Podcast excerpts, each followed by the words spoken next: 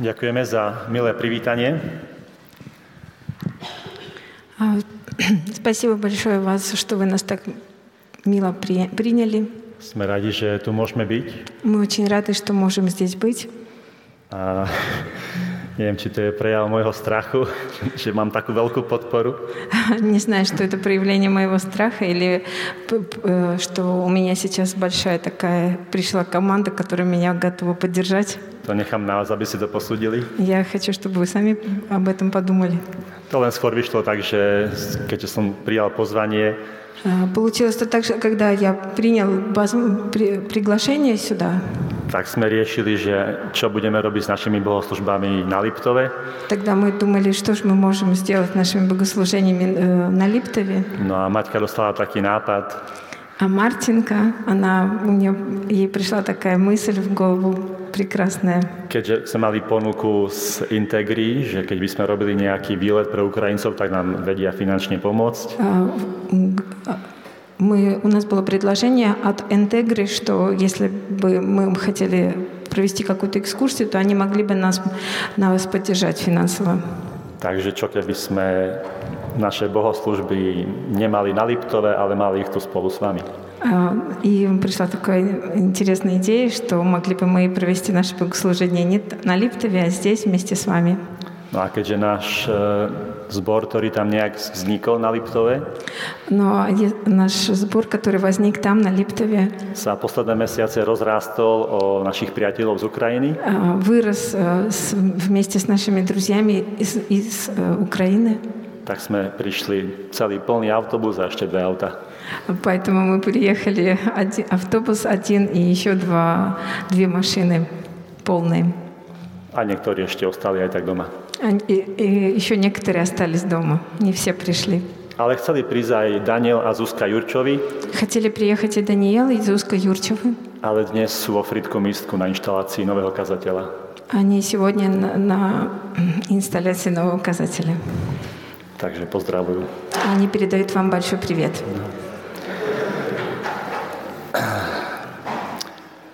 Tak e, Peter Kučera ma poprosil, aby som pokračoval v tej vašej sérii. А, Петр Кучера попросил, чтобы я п- э, продолжил э, серию этих проповедей, которые вы начали, O ľuďoch, alebo o ľudu ducha.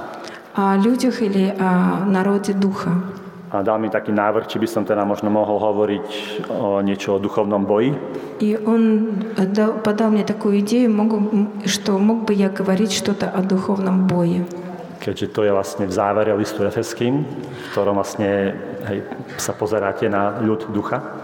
Это находится в конце э, послания Павла к Ефесянам, когда мы можем видеть э, народ Духа.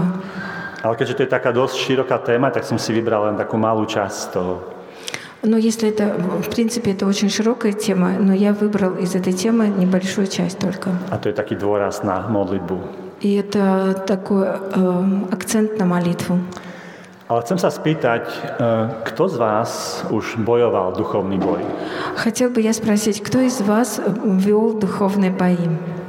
Môžete dvihnúť ruku. Пожалуйста, поднимите руку. Dobre.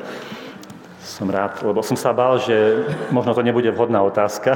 Я, я рад, я думал, что, может быть, это будет не совсем правильный вопрос. Možno sa takto nemá pýtať z kazateľnice. Может быть, об этом не нужно говорить э, с проповеди. Alebo možno by ste mohli mať takú predstavu o duchovnom boji, že si myslíte, že ste ho ešte nezažili. А может быть, некоторые люди имеют такое представление, что они еще не переживали никакой духовный бой. Ale v tom liste Efeským, Но Ну, в послании к Ефесянам, predtým ako Pavol na- v závere hovorí o duchovnom boji, прежде чем Павел начал говорить о духовном бое, tak on hovoril o rôznych vzťahoch. он говорил о разных отношениях. Vzťahy v cirkvi, Отношения в церкви, vzťahy v rodine, отношения в семьях, medzi manželmi между супругами, alebo rodičia a deti. э, отношения между родителями и детьми. A potom hovorí ešte o vzťahoch otrokov, medzi otrokmi a pánmi. Потом он говорит между отнош- отношения между рабами и господами. A ten posledný vzťah by mohol znamenať taký možno sociálno, spoločensko, politické nejaké vzťahy у нас. А, и последние отношения, о которых он, опи- которые он описывает, они, скорее всего, такие социально-политические.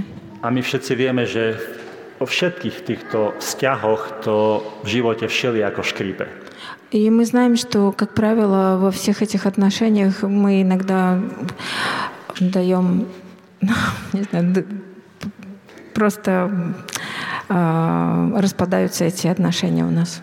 Či je to církev, či rodina, Будь это в церкви или в семье, alebo spoločnosť. или в обществе. Ale Pavol nám tu v závere hovorí, Но Павел в конце говорит нам, že aj keď sa nám možno zdá, že sa stávame nepriateľmi jedni voči druhým, а он говорит о том, что даже если мы становимся недругами один другому, on nám tu hovorí, že vy nie ste naozaj nepriatelia. он, нам, хоть- он утверждает, что н- мы не можем быть недругами друг другу. To skutočný nepriateľ je niekto iný. Настоящие враги это, – это кто-то другой. Ja verím, že viete kto. И м- я верю, что вы знаете, кто настоящий враг для всех нас. A to je diabol. А это сатана. No a to, ako to asi funguje, А то, а, а как это действует, to, že za našimi problémami je v nejakom zmysle diabol, Э, что за всеми нашими проблемами в каком-то смысле стоит сатана, tak to tak výstižne ukazuje C.S. Lewis v knihe Rady skúseného diabla.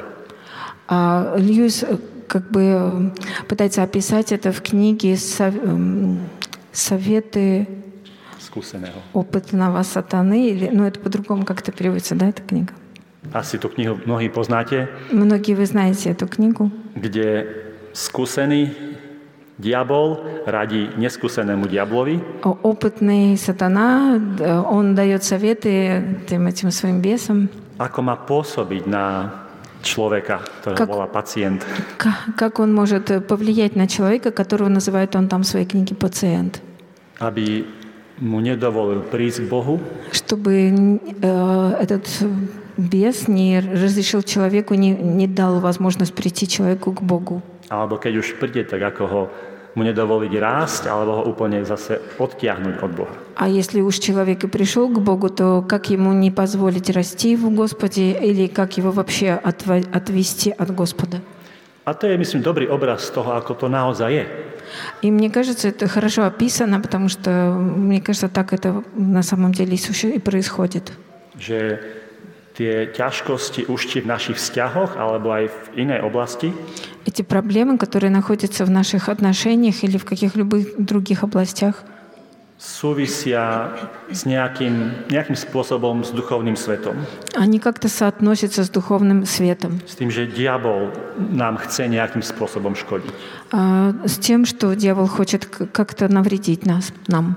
A preto Pavol v podstate hovorí, Поэтому Павел говорит, nebojujte proti sebe navzájom. он говорит, не, бо- не, в- не, воюйтесь, не воюйте против друг другу. Bojujte proti duchom. Он говорит, воюйте против духа. Máte Svetého Ducha U a vás- jeho výzbroj У вас есть Дух Святой, у вас есть все необходимые, все снаряжение духовное. tak bojujte s duchom, proti, s duchom s veľkým D, proti duchom s malým D. А, Он говорит, «Во- воюйте с Духом с большим В, э, да, с большим Д а, против, на- против Духа, который с малым Д. Preto som dal taký názov tejto kázne. Поэтому я и назвал эту казань Hej. S duchom proti duchom. с Духом против Духом. No a tento duchovný boj existuje aspoň na dvoch úrovniach. Этот духовный бой, он существует на двух уровнях. Prvá je taký ten osobný duchovný rast človeka. Первый – это такой личный рост человека, A o tom ste hovorili minule. духовный. Об этом вы говорили в прошлый раз.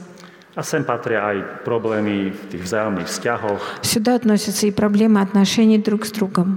možno aj oslobodenie od démonov Может быть, освобождение от демонов. a druhá rovina Друга- другой уровень to je, tá súvisí s takými možno politickými a spoločenskými zmenami alebo s vojnami. Она соотносится с, нап- э, или зависит от политических ис- или э, каких-то войн. Hej, prvá je taká osobná úroveň, Э, А первый уровень такой личный, a druhá je taká možno svetová alebo spoločenská, politická úroveň. а вторая – это мировая такая общественно-политическая ур- политический уровень. To tak jasnejšie vidíme trochu u proroka Daniela. А в- Это мы можем видеть яснее у пророка Даниила. On, keď sa modlí za svoj národ, Когда Даниил молится за свой народ, tak má takú skúsenosť, že k nemu prichádza nejaký aniel, а, он имел такой опыт, когда приходит к нему ангел. ale až po troch týždňoch, И только по- через три недели, čo on sa tri týždne postí a modlí, три недели Даниил по- находился в посте и молитвах, a prichádza aniel, ktorý hovorí, že bol zastavený nejakou inou duchovnou bytosťou, perským kniežaťom. А, говорит э, ангел ему, что а, он был остановлен какой-то духовной мощностью э, перского князя. A tam vidíme, že teda to, čo sa dialo na takej tej politickej úrovni medzi Izraelom a Perskou ríšou, И мы видим, что был, происходило на том политическом поле между Израилем и э, этой Перской империей, Персидской империей. súvisí s tým, čo sa deje na duchovnej úrovni medzi nejakým perským kniežaťom a Michailom, ktorý hovorí, že to je vaše knieža, izraelské knieža, ako duchovné knieža. А, Там происходит какое-то сражение между персидским духовным вот этим а, к- князем и Михаилом. Он называет его это ваш князь израильский. Takéto dve úrovne hej, duchovného boja. А, Такие два духовных уровня духовного боя. No a keď v 13. verši tu na Pavol opakuje výzvu vziať si Božiu výzbroj, А В 13 с- в стихе Павел повторяет, возьмите, возьмите себе вот эти м, а, духовные избрания. tak potom on tam v tých ďalších veršoch, ktoré sme už nečítali, menuje jednotlivé zbranie rímskeho vojaka. Он потом в, том, в тех э, следующих стихах, кот- о кот- которые мы еще не успели прочитать, он там как бы описывает эти избрания римского воина. a dáva im duchovný význam. И все эти избрания, они имеют духовное значение. A o tom by sa dalo veľa rozprávať, ale na to nemáme čas. Об этом бы мы могли много очень говорить, но у нас нет сейчас так много времени. Ale potom v 18. verši, Но в 18 стихе, keď pozerá na toho vojaka a už sa mu minú všetky zbranie, когда он описал уже все избрания, которые там были, tak si hovorí, no ale je tu ešte jedna veľmi dôležitá zbraň pre duchovný boj. он говорит, но ведь существует еще одна очень важная избрань для духовного бо- боя. A to je modlitba. А это молитва. A je tu síce posledná, Она, в- собственно, последняя, ale asi nie najmenej dôležitá. но она н- не является м- менее важной, чем те предыдущие. Lebo iba tam hovorí, že v každom čase so všetkou vytrvalosťou sa modlite. Потому что там написано, что мы должны молиться постоянно, во всякое время, и э, должны это делать с постоянством. A takéto slova nemal pri tých ostatných zbraniach. И во всех остальных а, оружиях, когда или избраниях, когда он называл их, он об этом не говорил о постоянстве. Čo to však znamená viesť duchovný boj prostredníctvom modlitby? Что значит вести духовный бой через молитву? Ovplyvňujú naše modlitby to, čo sa stane?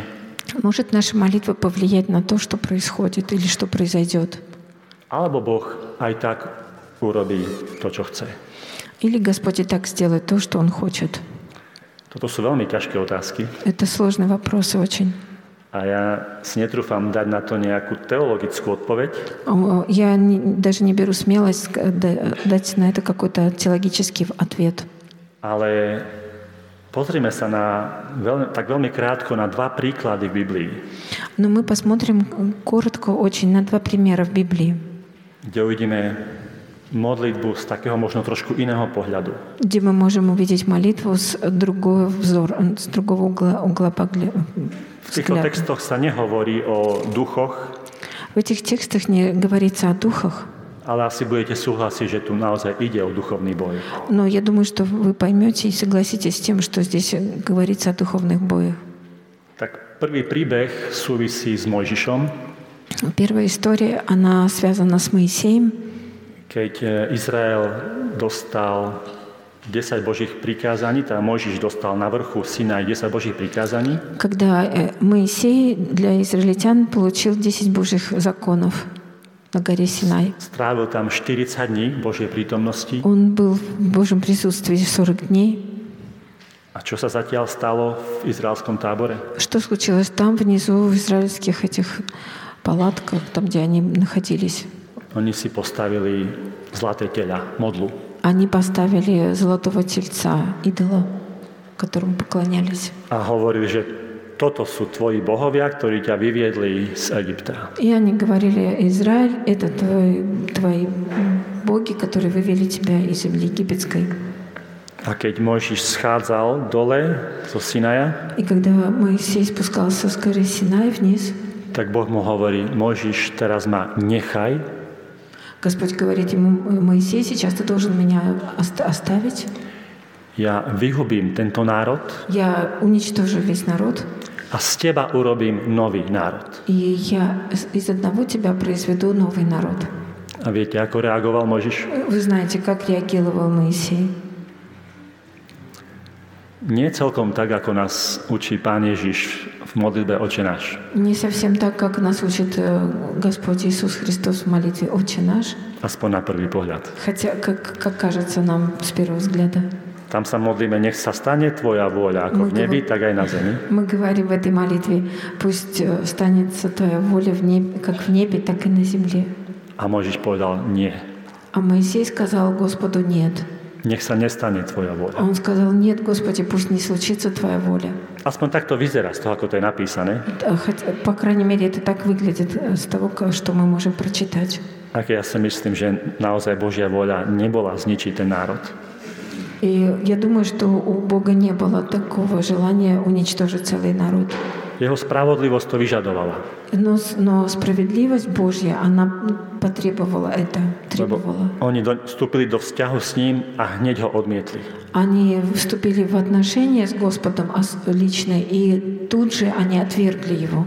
Ale Možiš sa modlil Но Моисей молился, a pán Boh zmenil svoje rozhodnutie. но Господь изменил свое решение A nezničil, nevyhubil ich. и не уничтожил этот народ. No a tento text máme dokonca vyložený v Žalme 106, v 23. verši. И этот э, текст, о котором сейчас мы говорили, он объясняется в Псалме 105, 23 стихе. kde čítame, preto povedal, že ich zahladí, čo by aj bol urobil, keby nebol Mojžiš, jeho vyvolený, stal do trhliny pred neho, aby odvrátil jeho rozpálený hnev, aby nezahubil. «Искал я, — говорит Господь, — у них человека, который поставил бы стену и стал бы предо мною в преломе за сию землю, чтобы я, — говорит Господь, — не погубил ее, но не, на, но не нашел я». Keby sa Mojžiš nemodlil, tak by ich vyhubil. Если бы Моисей не начал молиться, то Господь бы уничтожил весь народ. Pred týždňom boli u nás Čičelovci na Liptove На прошлой неделе у нас были чечеловцы на Липтове. a sme sa s Milanom rozprávali o tom, že aké je dôležité, aby tu boli ľudia, ktorí sa postavia do medzery. И мы говорили с Миланом о том, как это важно, чтобы нашлись люди, которые могли бы стать в этом проломе. A hovorili sme o ľuďoch v staršej generácii, My ktorí to hovorili- robili. А Мы говорили о людях, которые ну, э, из старшего поколения, которые как раз делали это. A o tom, aké je dôležité, aby aj nová generácia mala takýchto ľudí. И мы говорили о том, что как было бы это важно, чтобы и молодое поколение тоже имело между собой таких людей. To je taký možno obraz, hej, tam medzera, ale tu sa Mojžiš naozaj postavil do medzery. Может быть, это для кого-то образ, но мы видим, что действительно по-настоящему Моисей встал в этом проломе Medzi Boha a ten národ. между народом и Господом. A možno medzi aj Božiu spravodlivosť a Božiu lásku. Он стал, э, можно сказать, между Божьей справедливостью и Божьей любовью. A ja by som povedal, že Mojžiš tu dokonca keby už pozera dopredu na kríž. Как будто бы такое ощущение, что как будто бы Моисей уже впе- еще м, смотрит, уже вз- взгляд свой возводит на крест, kde Pán Ježiš za tento ich hriech zaplatil. где Господь Иисус Христос умер и заплатил за этот их грех. A v tejto viere, v tú budúcu udalosť sa modlil. А в этой вере, в будущее с- с- событие, которое произойдет, он молится. Lebo veril, že tu je šanca, aby nemusela byť uplatnená Božia spravodlivosť na tento národ, lebo ona sa raz uplatní na Božieho Syna. А Он, ска- он, он, потому что он верил, он знал и ду- верил, что Божья справедливость, которая должна совершиться, она потом когда-нибудь совершится там, на кресте. Takže Mojžiš sa modlil Моисей молился, a preto Pán Boh izraelský národ nevyhubil. и после этой молитвы Г- Господь не у- уничтожил израильский народ. Druhý príbeh je menej pozitívny. Вторая история, она не такая позитивная, как эта. To vlastne ani nie je príbeh, len taký jeden verš, ktorý chcem prečítať. Это, собственно, не целая история, и хотел бы прочитать только один стих. To je verš z proroka Ezechiela z 22. kapitoly 30. verš. Это э, книга пророка Иезекииля, 22, 22 глава, 30 стих. To je situácia, keď izraelský národ je už v zajatí. А, Эта ситуация э, разворачивается, когда израильский народ уже был в плену, V zajatí, ktoré bolo, pred ktorým boli vystrihaní. А, в плену, который, который им говорил Господь и о которой он предупреждал. On ich varoval. Он говорил им, а он, а он как бы их хотел от этого избавить. Dával im na výber požehnanie alebo kliatbu Он им говорил, хотите, можете выбрать благословение или проклятие. a oni si vybrali kliatbu. И они выбрали проклятие. A napriek tomu Boh hovorí tieto slova. И несмотря ни на что, Господь говорит эти слова. Keď som spomedzi nich hľadal aspoň jedného muža, schopného vystavať múr a postaviť sa do trhliny pred moju tvár za krajinu, aby nebola zničená, nenašiel som ho. «Искал я у них человека, который поставил бы стену и стал бы предо мной в проломе за сию землю, чтобы я не погубил ее, но не нашел». Počujete, ako tu Boh plače? Ви- слышите, как Господь плачет? On nechcel zničiť krajinu. Он не хотел уничтожить землю эту. Hľadal jedného človeka, Он искал хотя бы одного, ale nenašiel. но не нашел его. Pred pár storočiami našiel Mojžiša a boli zachránení. И еще перед, дву- перед двумя стами годами он нашел Моисея, и он смог за- спасти народ израильский. Tu nenašiel nikoho. А здесь он не нашел никого в Иерусалиме. Krajina bola zničená a ľudia išli do zajatia. В Израиле он не нашел никого. Целая земля была уничтожена, а люди пошли в плен. Má zmysel sa modliť? Как вы думаете, имеет смысл молиться? Na túto otázku ani netreba odpovedať slovami, Я думаю, что здесь не хватит никаких слов, чтобы ответить на нее. lebo naše životy sú najlepšou odpoveďou. Потому что наши жизни — это самый лучший ответ. Lebo to, ak, aké má miesto modlitba v našom živote, to je odpoveď. Потому что то, какое место занимает молитва в нашей жизни, это является ответом на этот вопрос. To ukazuje, čomu vlastne veríme o modlitbe. Это нам показывает, что мы верим о молитве. Boh dodnes hľada ľudí, ktorí by sa postavili do medzery. Господь до сегодняшнего дня ищет людей, которые бы встали в проломе.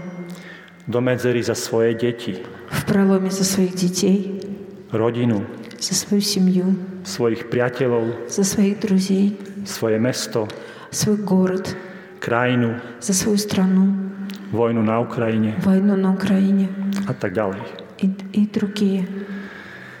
Sveta E, Monika sa celý život modlila za jedného človeka. Св- Была такая Моника, святая ее называют, она молилась целую жизнь за одного человека. za svojho syna Augustína. Она молилась за своего сына Августина, Jeden človek, за одного человека. ale on potom ovplyvnil celý svet. Но этот Августин, он потом повлиял на целый мир. Chcem vás teda pozbudiť, aby ste prijali pozvanie. Я хочу каждого из вас вдохновить, чтобы вы приняли это приглашение do duchovného boja pomocou modlitby. в духовный бой с помощью молитвы. Do toho nás Pavol pozýva. В- К этому нас призывает Павел.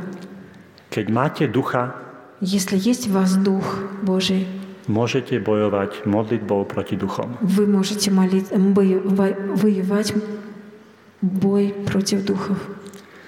A po nejakom čase uvidíme, čo cez vás Boh urobí. И мы можем видеть через какое-то время, что Господь будет делать через вас. Zmení jednotlivcov Он изменит отдельных людей, a možno aj celý svet. а может изменить целый свет. Amen. Аминь.